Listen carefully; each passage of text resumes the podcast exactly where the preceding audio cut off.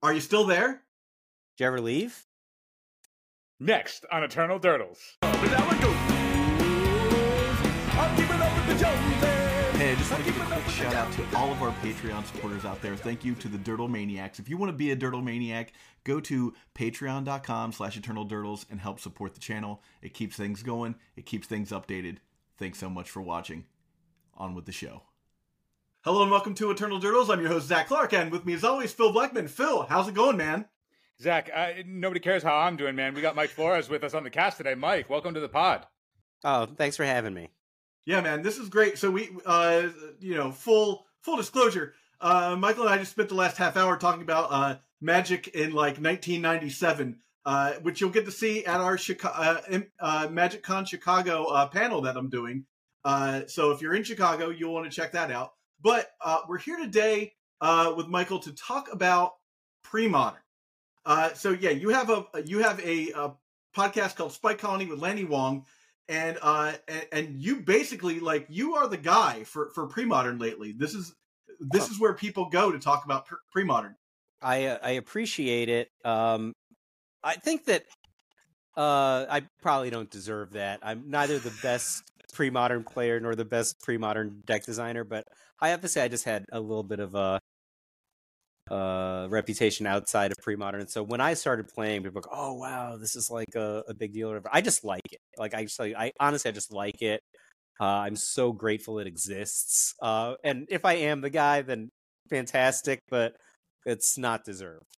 Yeah, I mean, you're the guy in that you're the guy talking about it. You're where people go to you know, vent about that format. I feel like you know, and it's one of those things where you know, it's not just that like, hey, you're just the person who talks about the format, but you have experience through playing through those eras as well. And I think that's something that resonates with the people that play pre-modern. So this is pretty funny. I have a friend. The thing that people probably know about me is throughout my career as a Magic content creator, writer, pro tour player, whatever you want to call it, coach. I guess I've been a coach for a long time. I just always have had a string of young men who have been my apprentice at one time or another. You know, Grand Prix champion Steve Sadin, Josh Ravitswood for a long time, Roman Fusco, my partner at the at Ancestral Recall. I've just been a string of young men following me around and, you know, like learning it at the foot of the sensei, or I'm now grandfather, because of this, but a kid by the name of Patrick O'Halloran Gannon, he decided he wanted to be my apprentice. So what he did one day was he saw that I had posted about pre-modern, and I had never played a game of pre-modern. So what happened was I was cleaning through my old Magic cards, and I found some decks. I found like my Napster deck that you know, is still together, my Hatred deck from the summer of 1999. I took pictures and I just posted them on social media. And Brian Kowal, my old teammate in Righteous Babe, said, "Oh, you should frame this deck in reference to the Napster deck." And I'm like, frame it. Well, what if I ever need Richard on board? This was, so I only own one copy of Richard on board. I actually own multiple sets of Richard on board, including a beautiful set of Japanese ones. You might know the story. John Finkel has them still since the summer of 2000. I was in his hotel room at Nationals 2000, and I said, "Oh, John, can you give me my Japanese Richard on boards back? You've had them for a year." Oh, sorry, 2001, right? And he's like, "I don't have your Richard on boards." I'm like, "You definitely have them. You won the U.S. Nationals with them. Then you won the World Championships with them. I would like to have them back if that's okay." Right. And he's just like, "I don't have them. Look in my binder." So I look at his binder. On the first page, there's a set of Japanese Richard on boards. And I'm like, "Here they are." And he's like, "Can I borrow them for my Fires deck tomorrow?" So he still has the effing Richard on boards. So anyway, I only own one set as a result of these Richard on boards being in John Finkel's Nationals winning, Worlds winning, and the Nationals top eighting decks in consecutive years. So I said to Brian Cole, I said, "I can't frame this Napster deck, although it's a good idea. I might need the Richard on boards." He said, "When will you ever need Richard on boards unless you're going to play pre-modern?" And I said, "What is pre-modern?" And that was the first domino. So Patrick O'Halloran Gannon decided he wanted to be my apprentice. So he will talk your ear off about this, right? He long conned Michael J. So he's just like, I'm going to put together pre-modern decks. And so I said, oh, this looks pretty cool. But what ended up happening was I didn't take it seriously or anything. I was just like, oh, whatever. It's like a weird nostalgia format. It's not an official format or anything. But a bunch of my friends are going to this thing called LobsterCon, right? So Kowal said, I'm going to go to LobsterCon. And I found out Olle Råde was going to go to LobsterCon. Olle Råde, right? So I'm like, oh, this is cool. Like, I'm not doing anything. I'm going to go to Boston. I'm just going to play in this thing. Who cares, right? Like, I'm going to use it as an excuse to see BK. We were coming out of the pandemic. I hadn't seen anyone in 2 years, and I hadn't seen BK. So I'm like, I'm just going to go do this. And Brian Manilakos had me on. The second I'm like, oh, yeah, I guess I'll play your weird unofficial format or whatever. Brian Manilakos says, come on, ATC, right? So we're just going to do this. So Patrick O'Halloran Gannon saw that I was tweeting about pre-modern, so he puts together a bunch of pre-modern decks. He says, oh, I heard you're going to this thing called LobsterCon. Don't you think you should practice? So I'm like, I don't know, I guess. So he put together these decks. And so we played, and the first game I played, this is a famous story in our friend circle. I was playing Aaron Dix's Bauble Burn deck, and I put down a first turn Mog Fanatic.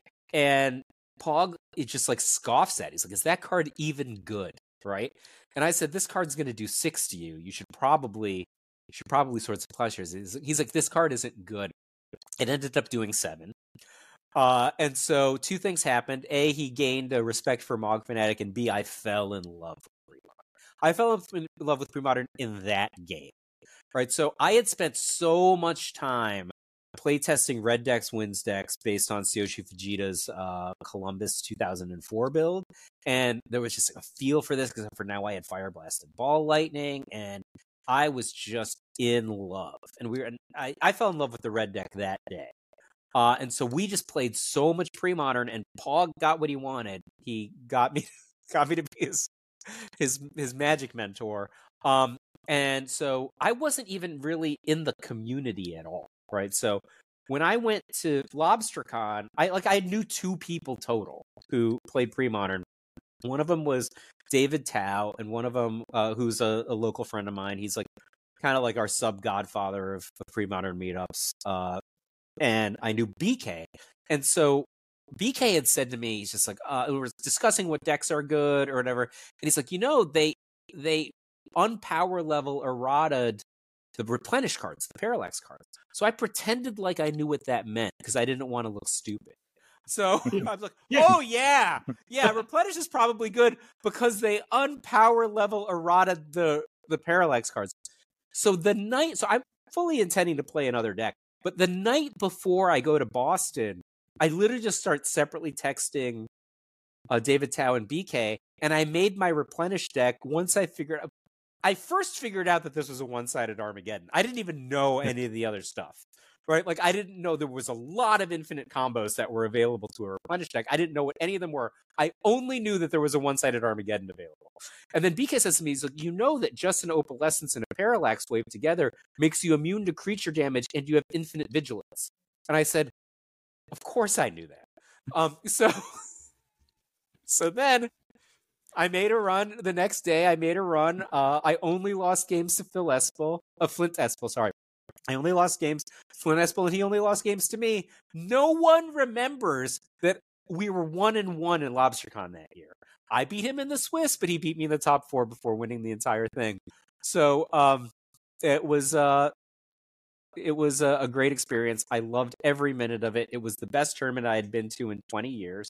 And the thing that I will say about it is when I walked into LobsterCon 2022, I knew like one person in the room, like 2 people maybe. Like I knew Mano, right? When I walked into LobsterCon 2023, I had a room full of my best friends. And it was unbelievable. Like it is unbelievable. Like that is what those nostalgia formats are for, is like to bring people together, you know? A room full of my best friend. That is It is unbelievable how, like, and I mean, LobsterCon 2023, I didn't top 8 again. Lanny finished 3rd. Etai Kurtzman, who was the 3rd. So we have a team called Hot Dog State University. It's a hilarious story between me, Patrick O'Halloran Gannon, and Etai. So Etai Kurtzman, first pre-modern tournament, he came in 2nd.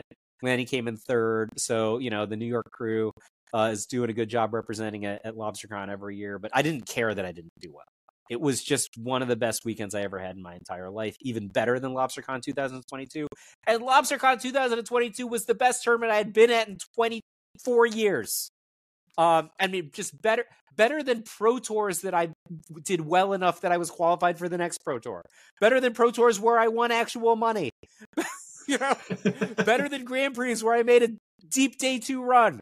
Better than any of those. It was just so great. And so, you know, now a big part of just my social life is just revolves around playing pre-modern. And anyway, is that physical hard photo deckless? I feel like is a thing.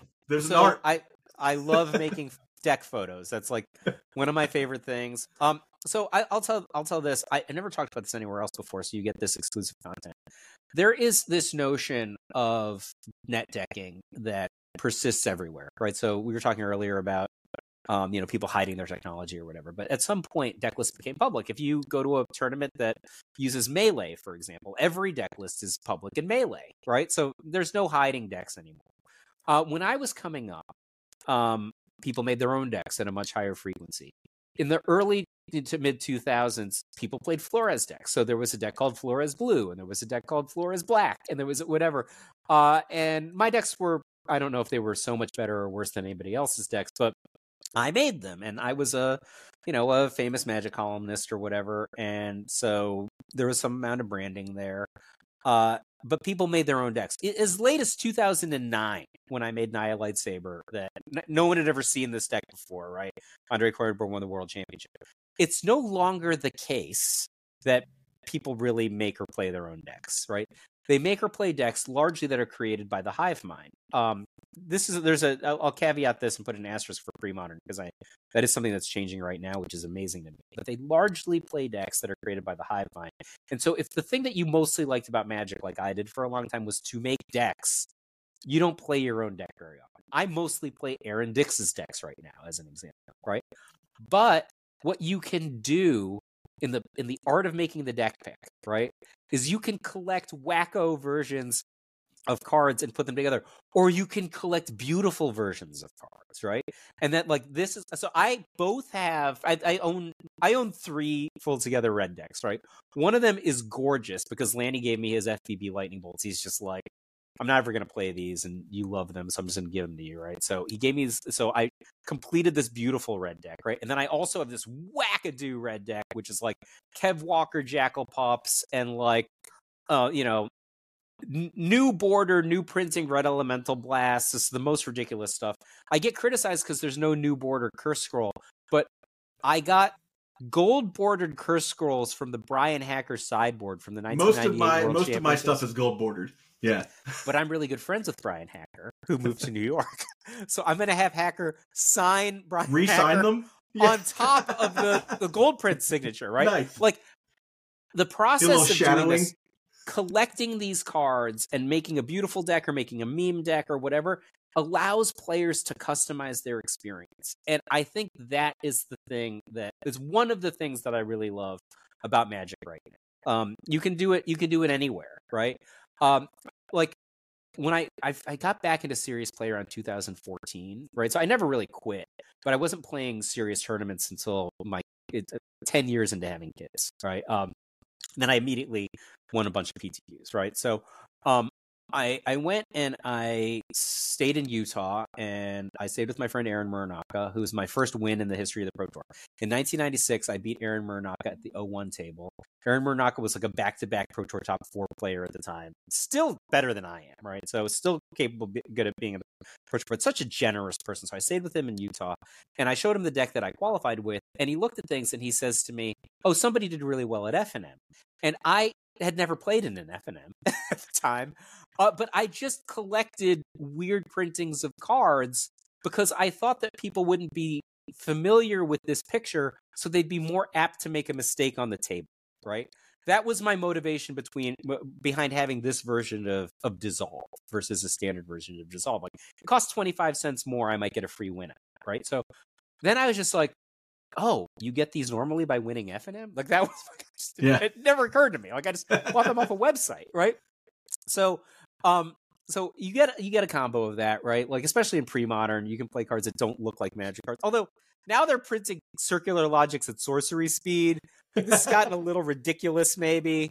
But you know, we have jumped the shark, I feel like. Three of my friends sent me that new Price of Progress, the same, like within an hour of each other, and I'm like, yeah. This is too ugly. Like this is not even any art on this. This is horrible. Right? So, anyway. I mean, Eternal Dirtles is proud to be sponsored by Moxfield. Moxfield is the best Magic the Gathering deck building website on the internet. You can create, share, and find decks from Commander to Legacy and even fan-supported formats like Pre-Modern and Old School. You can see all of our decks on our Moxfield. Follow the links below to stay tuned. What you're saying resonates with both of us because Phil's thing is he gets all of his cards altered to like be full art. So, yeah. Oh, go ahead, Phil. I've talked plenty. I was just going to say, yeah, like the customization part has been something that I've adored for the entirety of the time that I've been playing Magic, to the point where when I first got into alters, it's because all of my friends had like the most tricked out, fully foiled Legacy decks at the time. And I was just like, man, like, foil chase the Mind Sculptor is a lot of dollars. Like, there's got to be another way for me to be able to express myself here in a way, like, and feel part of this, like, you know, chasing, you know, clout chasing to a degree. But then I got a chance to play with a friend's fully foiled deck, and I was like, man, like the foils don't really do it for me. You know, I'm not getting antsy with these cards in my hand. You know, there's got to be something else. And so I always wanted to get tattoos. But I'm on blood thinners and also a coward. And so what ended up happening instead was I got my first alters and then opened my hand of, you know, I'm playing in the paint. And that really resonated with me. And then I've been doing it ever since. You tattooed all your Magic cards. Exactly. I tattooed all my Magic cards. And at the time, getting your cards altered, it didn't matter what the card was. Like, it could be a Jace, it could be a Ponder. The altar is going to cost more or less the same thing, depending on the alters that you use. Whereas the foil discrepancy was gigantic. And so I was like, wow, I can actually like get into the pimp game, so to speak, way cheaper than all of my friends that are going, you know, fully Japanese foil awesome stuff. And but nowadays it's like, no, foils, you can't give away your foils. There's too many of them. Aaron, Aaron's like me. He owns multiple copies of his, you know, Bauble Red deck in pre-modern, but one of them is completely foiled out, including cards that were never printed in foil. So he actually had cards chemically changed to be foiled. So he has like fully foiled cards of multiple cards that just were never in foil, which is, I think, one of the coolest things that I've ever heard of. Well, okay, so now we're getting into the thick of pre-modern here and why it's so great. But let's talk about pre-modern right now, right? You know, our last pre-modern episode was with Phil Wynn, and this was right after Land Tax got banned. What does pre-modern look like right now? Like, what's the metagame like? Who knows? Who knows, man? It's just the Wild West every time. I approached pre-modern wrong when I first came in. I thought everybody understood how to min-max deck selection the way that I understood how, and I'm just like, oh, well, elves and red deck are just the best, like on win rate and populations. People just like metagaming against those. People play land still and stuff like that. I didn't realize people just played whatever the hell they wanted. Like, there's just like no mathematical reason to play the Rock. I'll give you an example, right? So the people joke, I started the joke, where like the Rock is a 45% win rate deck. It's actually about a 44.5% win rate deck, not quite to 45%. No one should play the Rock on win rate. They play it because they love it. I've played it in big tournaments because I love it, but it's not good. It's not good insofar that it is a sub 50% win rate deck. So I thought no one should play it. But the thing is, some people do play the Rock, and the Rock actually has good matchups against some good decks. So that's weird. I'm like, people just do whatever the hell they want. They don't care. And I think it is more like that than it was 6 months ago or whenever, when land tax was legal in pre-modern. You really just do whatever the hell you want. I think that we have had at least two important generations of deck design renaissance since land tax was banned, which is shocking to me that you can say that for a fixed card format. There's more innovation and new decks being designed, played, and succeeding right now in pre-modern than in any format I've ever seen. which certainly is in standard, yeah, unbelievable to say. So one of the first things that happened was some decks got freed up, right? So I think the red deck just wasn't very good when the two best decks in the format were Parfait, which is the land tax kind of prison deck, and Blue White Dreadnought were the two best decks. Like, both of those decks are prohibitively good against the red deck. So one thing happened was that the red deck got a lot better than it was. So that was like a metagame shift. But then a weird thing that happened with land tax getting banned was people just tried to build different kind of Parfait prison shells with different solutions to land tax. So you had players trying things like mulch, or you had players trying things like gush in place of land tax. Go figure, island versus first turn basic plains, but people tried it, right? So mulch and gush basically in Parfait shells was the thing people were doing. Then another thing people did, a completely different direction, was, all right, we're going to play the Parfait shell. We're going to use white control elements and Oath of Druids, but instead of getting recycling our deck with Gaia's Blessing, we're just going to get a big Terravore, right? So what ended up happening is this entire other wing of decks came out that was just oathing out a Terravore, typically a green-white deck. We call it Oath Paloush after my friend. His name isn't Paloush, but Francisco Polacek. But we call it Oath Paloush anyway. And then competing with Oath Paloush at the same time was a mono-green version that has no such allegiance to like Parfait. It's like a lot of the same cards, but not all the same cards. And this deck is just like 8 Thermokarsts and Winter's Grasps.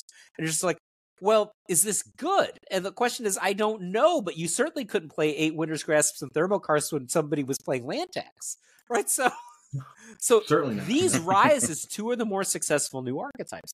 Most recently, Francisco has basically taken the mono green kind of Thermokarst Winter's Grasp deck, just added a little red land for some Pyroclasms, and has a red green version that's being very successful. So there's red green, white green, and mono green versions of like the Oath No Gaia's Blessing Terravore strategy. There are at least 2 different versions of the descendants of Rich Shea, which are like kind of the Parfait shell with either gush or mulch. Rich himself won a monthly 2 months ago with a mulch-based version. And then even more recently, like in the last 2 or 3 weeks, other prominent members of the community have come out with other completely new, innovative, and different decks. And the thing is not that new decks are being made. People have terrible ideas constantly. It's that they're winning with them, right? So Aaron Dix... I think Aaron Dix might have broken the format, and just like, did he make it? I just want to jump in here and talk about one of the decks Aaron Dix beat me with in one of the monthlies, which was I was playing Red Deck Wins, just the classic Ball Lightning Sly deck, right? And he beat me by putting a Treacherous Link on one of my creatures, and then putting a Pariah on it, and then killing me with his Painlands. Aaron's current deck is not nearly so kind a monster. So Aaron won, I can't remember the name of the tournament that he won, a big tournament. He beat David Daniel, who's the Spring Fling champion from last year. He beat him in the finals. David Daniel's playing a port of the kind of Desolation Angel deck from Invasion Block Constructed. He made it all the way to the finals. Aaron is playing a black-blue Psychonaut deck, so it's like a jammed together mono blue Phyrexian Dreadnought deck with black blue Psychotog, and I feel like he broke the format because it just fixes a lot of the problems other Dreadnought decks had. You're just like, oh well, you might get raced by elves or you might get raced by goblins, but well, this is the mono blue 12/12 deck that has 4 Engineered Plague in the sideboard. Good luck, buddy. And like, it has a second primary threat. So if somebody is just like Meddling Mages your Phyrexian Dreadnought, you have Psychotog, which is potentially even bigger. It's amazing. So he won this big tournament. I can't remember the name of it. Beat David Daniel in the finals, and then went on to top 8 the IRL Misty tournament like 2 days later, right in Wisconsin. So. So there's that, and then Flint Espel, who is the LobsterCon 2022 champion with Angry Hermit, is playing a new Angry Hermit deck with Doomsday, which is the filthiest deck anyone's ever seen. Like, when people look at this, the average reaction is save some combos for the rest of us. So it's a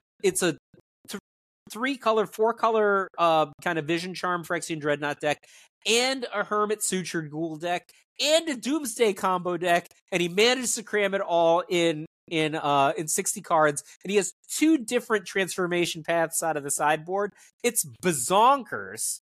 I of course I built a copy for myself, but it's going to Osip Levadovich this week at our meetup, so Osip will probably rack up his first meetup win of the year on this one. So I mean, if you look at Flint's deck from last year, he played a I'm going to call it mono blue fluctuator deck. It was just among the best built, best tuned decks I've ever seen. You're just like, oh, it's just a fluctuator deck. I'm like, no, the individual card decisions in this that facilitate the sideboard were amazing. Like, it's unreal to me how good the deck design in pre-modern is, and this is a fixed card format, right? Like, the individual design decisions in Francisco's red-green Oath Ponza deck are so precise, and like, they are worthy of the Zvi Mashowitzes and the Patrick Chapins of the past, right? Like, amazing deck design, and they're just like the smallest little details that allow you to divide by zero, right? That's like, this is infinite value, this is infinite value. The average person doesn't even see how good they are necessarily, right? They're embedded in these decks. And Aaron and Flint both came out with different takes on kind of a Vision Charm Phyrexian Dreadnought deck that are radically different than anything anyone has seen in years, and like, attack the metagame from completely different angles. And I mean, he just literally took his deck from 2022 and added a third combo. Like, it's crazy. And it's good. He 6-0'd the monthly. He lost in the top four, though. 6-0'd the monthly, beat Replenish in the top eight, and then it would have been better if he won the whole thing. But it's still a pretty good story. Yeah, and it's wild to think about. Like, you know, I think I've been playing pre-modern for, I'll say, a conservative 6 years. Oh, you're way more storied than I am, Zach. Well, the early iterations of the format, when like people were like, hey, you can play Cadaverous Bloom. And I was like, yes, I'm in. But it's wild to think that in that time, we're still getting people innovating on this like closed format. Like, there's no cards coming in. People are just coming up with new ideas. And that to me is like, it's just so, it's magical, you know? I also want to give a little bit of foil for listeners to know, like, as big game as Michael J is talking about these incredible deck building decisions, there are also, as he mentioned, a lot of bad deck building decisions. And I want to just give a nod to the one time that Michael J and I have actually gotten to play pre-modern. We sat down across from each other, and I won the die roll, and I said, I'll be on the draw.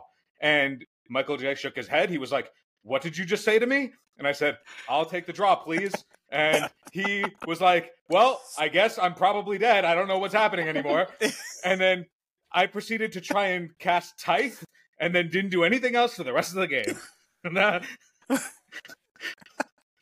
Oh, man. Yeah. I thought you were going to be a reanimator deck when you decided to go second. I'm like, oh, I'm probably dead. But no, you were just getting a small amount of card advantage in planes form. I was trying to get that extra planes, Michael J. Yeah, just one extra. Just like, but you were just doing the thing that I was describing before, Phil, which is people take the Parfait Shell. All the other cards are still in it, right? Oath of Druids is still a very powerful card, right? All the rest of the machinery that made Parfait what it was is still there. It's just they took out the most... Honestly, they took out the second most broken card, but don't say anything. Like, Oath of Druids is probably the bigger problem than land tax, but they took that one out, and you were just taking it from a different angle. Some people are trying to gush. Some people are trying to mulch. You're trying to tithe. Like, everybody's seeing this, and they're like, well, we need to fill this hole somewhere. A card that was like banned in every format it was legal in is hard to easily replace now that it is properly banned in pre-modern. Also, for the people who are getting turned on by this pod and are going to, you know, experiment and get into pre-modern a little bit, even though the card pool is fixed, no cards are legal, because when I had my original Tithe, the original build of Tithe, when I was going to sleeve it up against you, I kid you not, I was like, gosh damn it, I have done it. I was like, nobody sees it. I'm going to be the guy that saw it when nobody else did. And I kid you not, I had like 14 different deck lists, all of like new Parfait. And I was calling it Cafe Olé. I was like, I'm going to be the fun guy. It's because I had Gift of Estates. I had 4 Gift of Estates in all of my builds.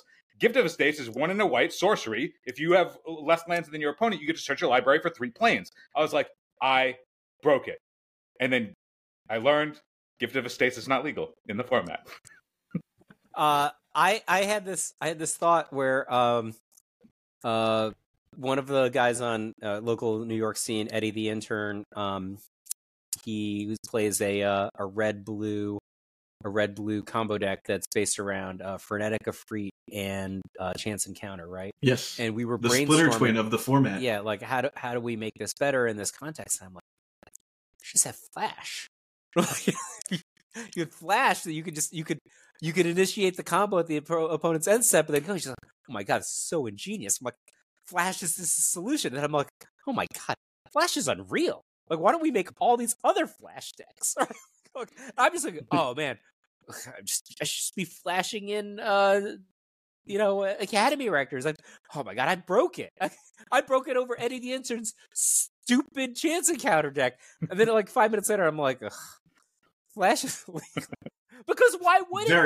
Very banned. Because why would it be legal? What kind of idiot thinks... We're looking at Oath of Druids and Gush and being like, yeah, this is fine. Unlike you guys, I walked into the format and was like, all right, I'm going to start with Necropotence. And they were like, that's banned. I was like, okay, I guess I better look at the ban list. I mean... To be fair, Flash is way less objectionable than some of the cards that are legal. Yeah. But it is, I think it could create some interesting deck designs. But yeah, I was like, oh my gosh, let's go Flash. No, Flash isn't legal. Yeah. Michael J., with regards to it being a fixed format and having the conversation here and then also last time when we were at the meetup where you're talking about this blue-black Psychonaut deck might be the thing that actually breaks it. What do you think actually happens, theoretically, if there is just clearly, like, here's the busted deck, somebody found it, it's clearly better than everything else we could be doing, and without any additional tools, it doesn't seem like it's compatible? Oh, so I'm just knocking on wood. When they banned land tax, the argument that... So I talked with Rich Shea at LobsterCon, and I was just like, look, should ban land tax, right? Lanny's in the top 4, they should ban land tax. I was talking to Lanny, he's like, yeah. Went to time in the round deciding who's going to go to top 8 between me and another land tax deck. Maybe we should ban it, which is like, we shouldn't ban land tax, and there's not enough data. And I'm like, well, the problem with land tax is not that there's not enough data. It's that, like, the decks that land tax is good in are typically Mox Diamond decks, so there's not data because people don't necessarily have like $6,000 for Mox Diamonds, not because there's not enough land tax data, right? And so, regardless of my reason, Rich is like, not enough data, right? He said, but what there is enough data on is Phyrexian Dreadnought. So Phyrexian Dreadnought should probably get banned, right? And I really dislike this idea because I had finally just bought a set of Phyrexian Dreadnoughts, right? So, I had proxy Phyrexian Dreadnoughts for the longest time. Phil Nguyen issued official New York Order of the Sacred Torch. Phyrexian Dreadnought proxies were what I was using to play Phyrexian Dreadnought decks. But I was just like, I guess I'm going to be serious in this format. Well, I'm not doing anything else with my store credit. I'm going to buy a set of Dreadnoughts. So I think that Phyrexian Dreadnought is unambiguously the most powerful card in pre-modern right now, right? So it would not surprise me if Aaron broke the format that you would just ban Dreadnought. Like, if you look at it, like, it's in the deck that won LobsterCon in 2022, Flint's deck, which was the Angry Hermit deck, used in half the time Phyrexian Dreadnought's power and toughness to feed a Suture Ghoul was its main feature, not even its combo potential with Vision Charm and Stifle. Right, so it's hyper flexible. It's in that deck. It's in, Etai Kurtzman again came in second at LobsterCon with Blue White Dreadnought. At the Eternal Weekend event, I don't know the gentleman's name, but I don't think he's ever played a pre-modern tournament before. He played Blue White Dreadnought to the final and won it. The deck is super good because Dreadnought is super good, and it's like it's in this Doomsday deck that I described also. Right, the card is incredibly overpowered. It's 12/12 trample, and I think that people don't realize how important the trample is on this. It is very meaningful. in this context. It's 12-0 trample for 1 mana, and there is no shortage of ways to get around it. Like, it's played in great combo, right?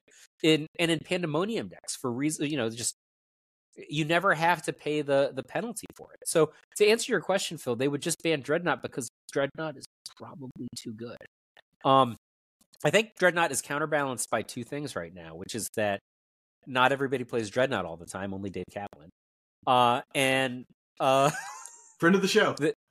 And there are other decks that you can fill your deck. Like if you have 6 red elemental blasts and nothing but Mog Salvages, which is the approach that I take, you can compete with Dreadnought decks in sideboarding games, but you still lose game one with a red deck an overwhelming percentage of the time, especially when it goes first. Right, card is super good, and I'm just going to be one of the dumb dumbs who paid retail for them, and it's going to get banned, and then that'll just be I well was let in Phil tell you about his Mox Diamonds that he bought.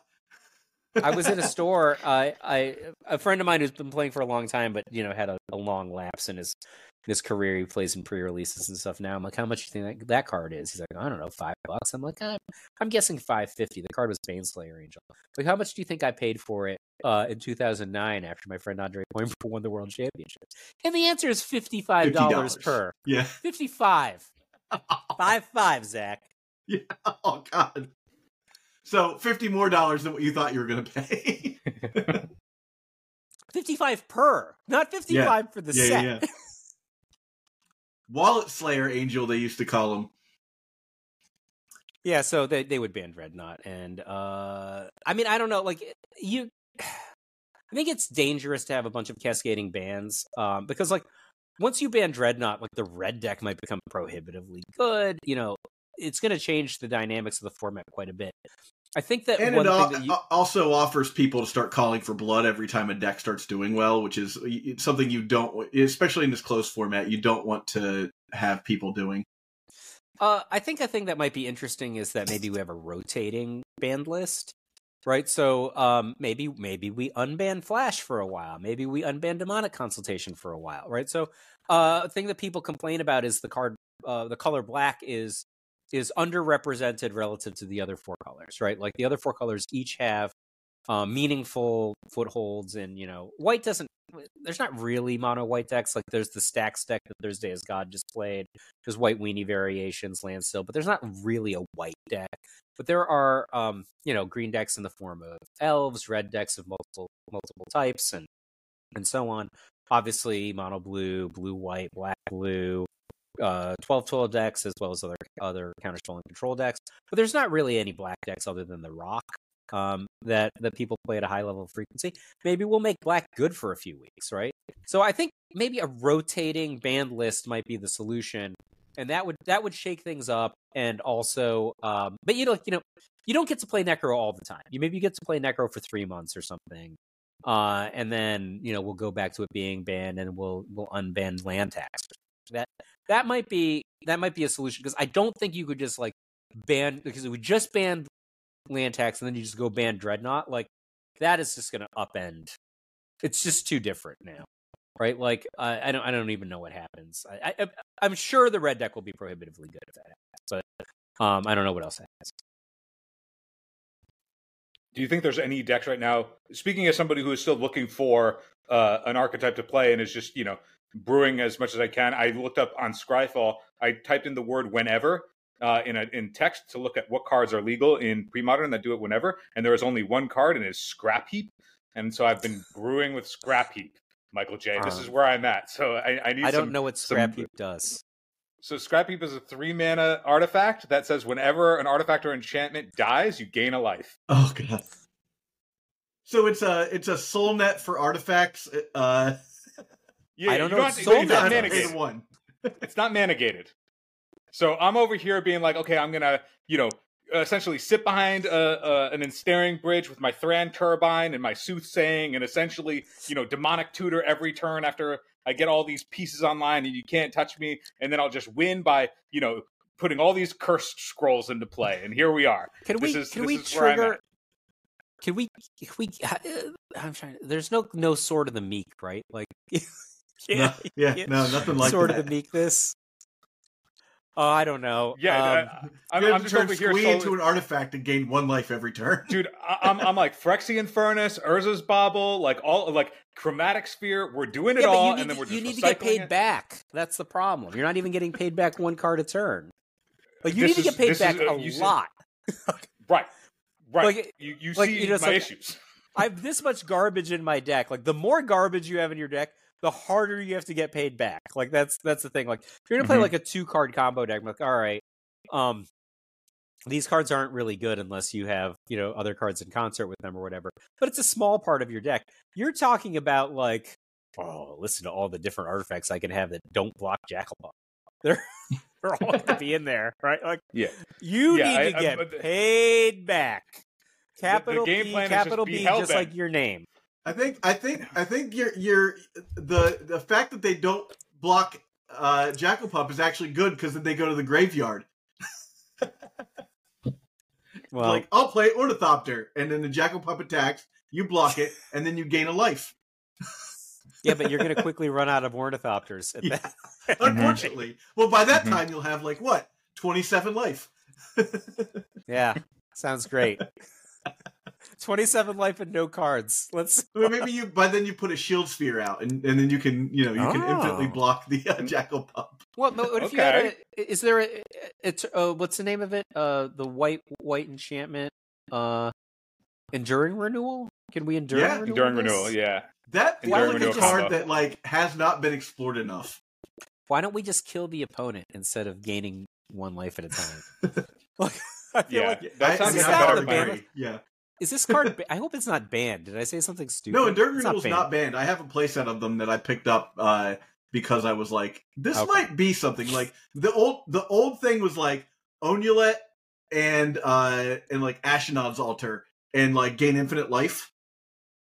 Can I do like Altar of Dementia? Yeah, Altar of Dementia would work. Yeah, that's got to be the thing, right? Is there in the format right now? Is there anywhere that LED is actually good? Doomsday. I don't know. The Doomsday deck that Flint Make doesn't have any Lion's Eye Diamond. It just has the like hard just Doomsday deck. Used to have them. I haven't played Doomsday in a long time, but that was the one that like won by recycling Funeral Charm over and over and over again. Yeah, Tom Metelsky was playing that recently. Ebony Charm. Yeah. What was Tom doing? Oh, he was playing the Doomsday deck that had. I needed him to explain it to me. There's just a bunch of cards that I'm like, I know what these saw cards that deck do, and was like, how's this win? But, yeah, it's like, well, you make these piles, and then I'm like, I don't know. It seems like a lot of reading. Well, where can people and they most people are already going to know, but where can people find you on the internet right now? So I have a YouTube channel that I haven't updated in 6 months. It's /5 with Flores. Links below. So I have a YouTube channel. I have a website that I haven't updated in even longer. It's 5withflores.com. But I write weekly magic articles on Cool Stuff Inc. And about once a month, I'll write something on pre-modern. Usually I'll write about contemporary formats or new sets. So I'm on Cool Stuff Inc. And then if you want to follow me on like X, I guess Twitter or whatever, I'm 5 with Flores on that. And then I have a podcast with Lanny Wong called The Spy Colony. I have a Facebook page that I invited Phil to, but I don't think he took me up on it, called Pre-Modern for Non-Idiots. I did. Oh, I'm in there. Oh, okay. Yeah. Cool. So it's called Pre-Modern for Non-Idiots, although this week we just... I'm very torn on this, right? So when I made Pre-Modern for Non-Idiots, I didn't realize that some people wouldn't take it right. Right. So I thought, like, I'm not calling you an idiot. I'm saying if you're a non-idiot, you can join. And in the welcome message or whatever, just like, thanks for finding us. If you're welcome to join, just don't be an idiot or I'll kick you. It's like, that's what it says. Yeah, it's like, some of my friends were just like, were you just having a bad day? Like, and they all thought that the Facebook page is just going to die because like Facebook pages get created and just die. But it is a thriving pre-modern Facebook page. Dozens of people are joining every week and there's great discussion. It's called Pre-Modern for Non-Idiots. But I've been torn because I was just like, well, when I made this, I didn't realize some people would take it badly. And the thing that bothers me is like, I'm very like the things that I hate in Magic are, like, I don't like when people diminish other people's accomplishments. I really hate gatekeeping, that kind of stuff. And I'm guilty of gatekeeping as a result of this, not intentionally, but because people are like, oh, well, I'm not smart enough to be in this group. And I'm like, no, you're super welcome. Just don't be an idiot. And like, look, this is the list of things that I would consider idiotic, right? And, you're having a different idea than me isn't idiotic. That's the kind of conversation we want to have in a group, right? So I was talking to my podcast co-host, Lanny, and I was just like, well, should we change the name? And he's just like, I know a bunch of people who are just definitely not idiots, who are afraid to join because they're afraid they're going to be exposed as idiots. So I was just like, see, that's not the vibe that I'm going for. So I put a poll up, but a lot of the longer standing people who've been in the group are like vehement that it should stay pre-modern for not idiots. He's just like, gatekeeping is good if it focuses the content, right? And I'm like, oh, I never thought about that before. And somebody else said, I actually ask myself before I make a post in this group if the thing that I'm saying is idiotic. And if it is, I don't hit return. And I'm like, wow, that's actually, the internet needs more of that. Right? Yeah. So I'm very torn because I want to change. I'm the one who made it pre-modern for non-idiots, and I want to change it because I don't want to be non-inclusive, right? But my non-idiots are like, no, we like the not idiotic conversation going on. And so I don't know. I'm really happy with this group. So if you are interested in pre-modern, you are very welcome to join. There's like a gating question now, not because I don't want to be inclusive, but because it's getting a lot of bots. So the gating question is just like, what's your favorite pre-modern deck? You just put like, elves or Doomsday or whatever you like. And I'll let you in, right? But like a lot of the bots or whatever don't know what a pre-modern deck is, so they don't answer the question, and I don't want them in. One day they'll know. Yeah, so, well, right, they don't know yet. I think I answered Didgeridoo Doomsday, and that's when I recognized that maybe I was not the best candidate. Yeah. So, no, I really like, so people are like, oh, is it just pre-modern for spikes? And I'm like, no. One of the things that I have experienced the most joy in recently is making this meme red deck, which is like new printing, new border, red elemental blast, new printing, new border, pyroblast, like hunting down these Brian Hacker gold bordered curse scrolls that I'm going to have Brian re-sign over. Like these ridiculous Mog Fanatics that look like Santa stealing on, from Christmas or something. Like that isn't spiky, right? That's just me experiencing joy by, it's the same as you, Phil. Like you're just blinging out your cards with a little altering paint, right? Like, and I want to share that, and I love putting deck picks, and people like putting deck picks. And the thing that it's really funny was like, well, at the risk of being an idiot, here's my question, and I kind of love that, right? So, it's not just for spikes. Like people have ideas and they want to exchange them. People experience joy. People are using it for their meetups in other cities, which is fantastic to me, right? So recently in, I think, Madison, Wisconsin, some guys posted, they had a meetup in a cigar shop. And like, I'm not a smoker or anything, but I think it's effing cool that they had a meetup in a cigar shop, right? So, you're welcome to join pre-modern for non-idiots. Just don't be an idiot. And I've never kicked anyone out. Although I thought about it once. I was like, so here's the thing. I like trash talk. Super pro trash talk. I hate shit talk. Right? Like, I don't like people just putting people down. I really hate people diminishing other people's accomplishments. And I feel like that's like the worst thing to me in Magic. People work really hard. It's not up to somebody how many rounds a tournament is. It's just like, oh, well, your tournament wasn't long enough for me to acknowledge that you won it. And like, well, it wasn't up to me, how many rounds the tournament was. All I did was play my best. Why do you have to take that away from me? And the answer is that person doesn't have to take it away from you. They're just being an asshole, right? So I don't like that. I don't like people say stuff all the time that's just like, not in pre-modern for non-idiots, but like in other contexts where like, oh, well, they only won 3 rounds, or like, oh, can we really take this seriously? They play in such and such a region or something. Just like, screw off. So I wouldn't tolerate that, but for the most part, your stupid idea is probably not that much stupider than my stupid idea.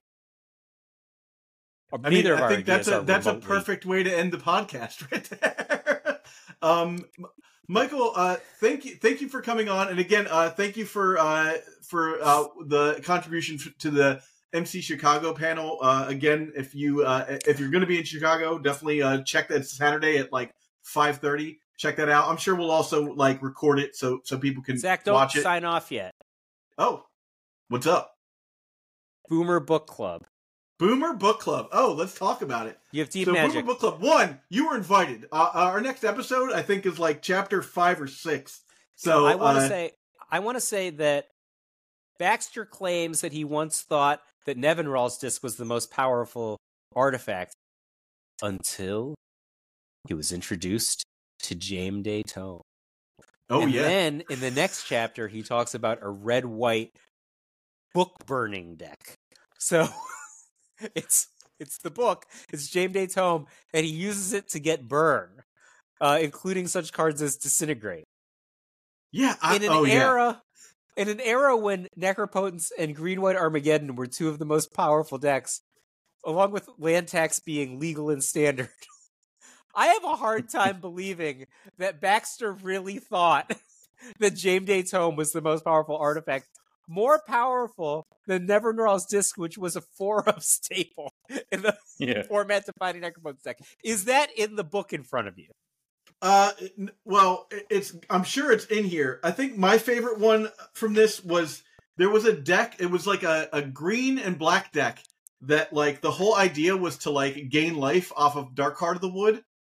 And I don't remember what the payoff was, but the payoff was bonkers ridiculous. No, it's just a better Zurin Orb, right? So Zurin Orb's only 2 life. Dark Heart of the Wood is 3 life. What are you, an idiot? Yeah, I mean, like, I must be an idiot. Yeah, you a clown? Come on. The other good one, the other deck that I really loved, that I spent money as like a 15-year-old making this deck was the psychic.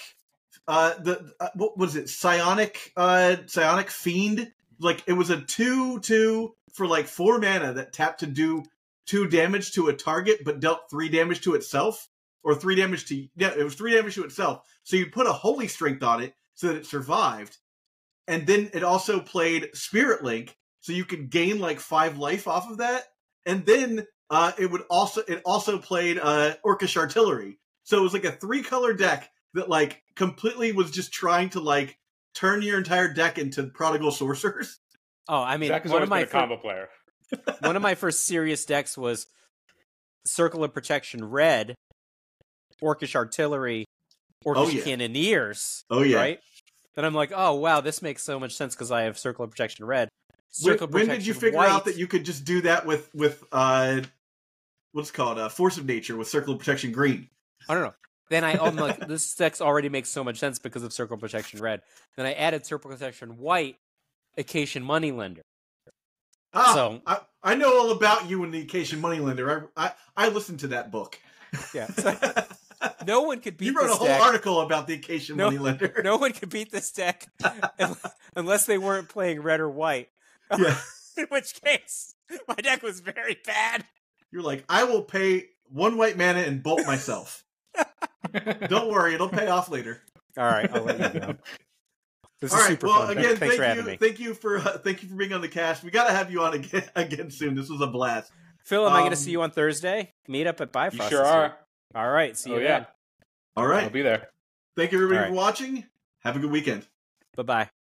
For the gift that keeps on giving all year round, join our Patreon at patreon.com/eternaldirtles. And, hey, check out this playlist we got up here with all of our interviews over the last couple of years. Some great people from the Legacy community, some really great guests.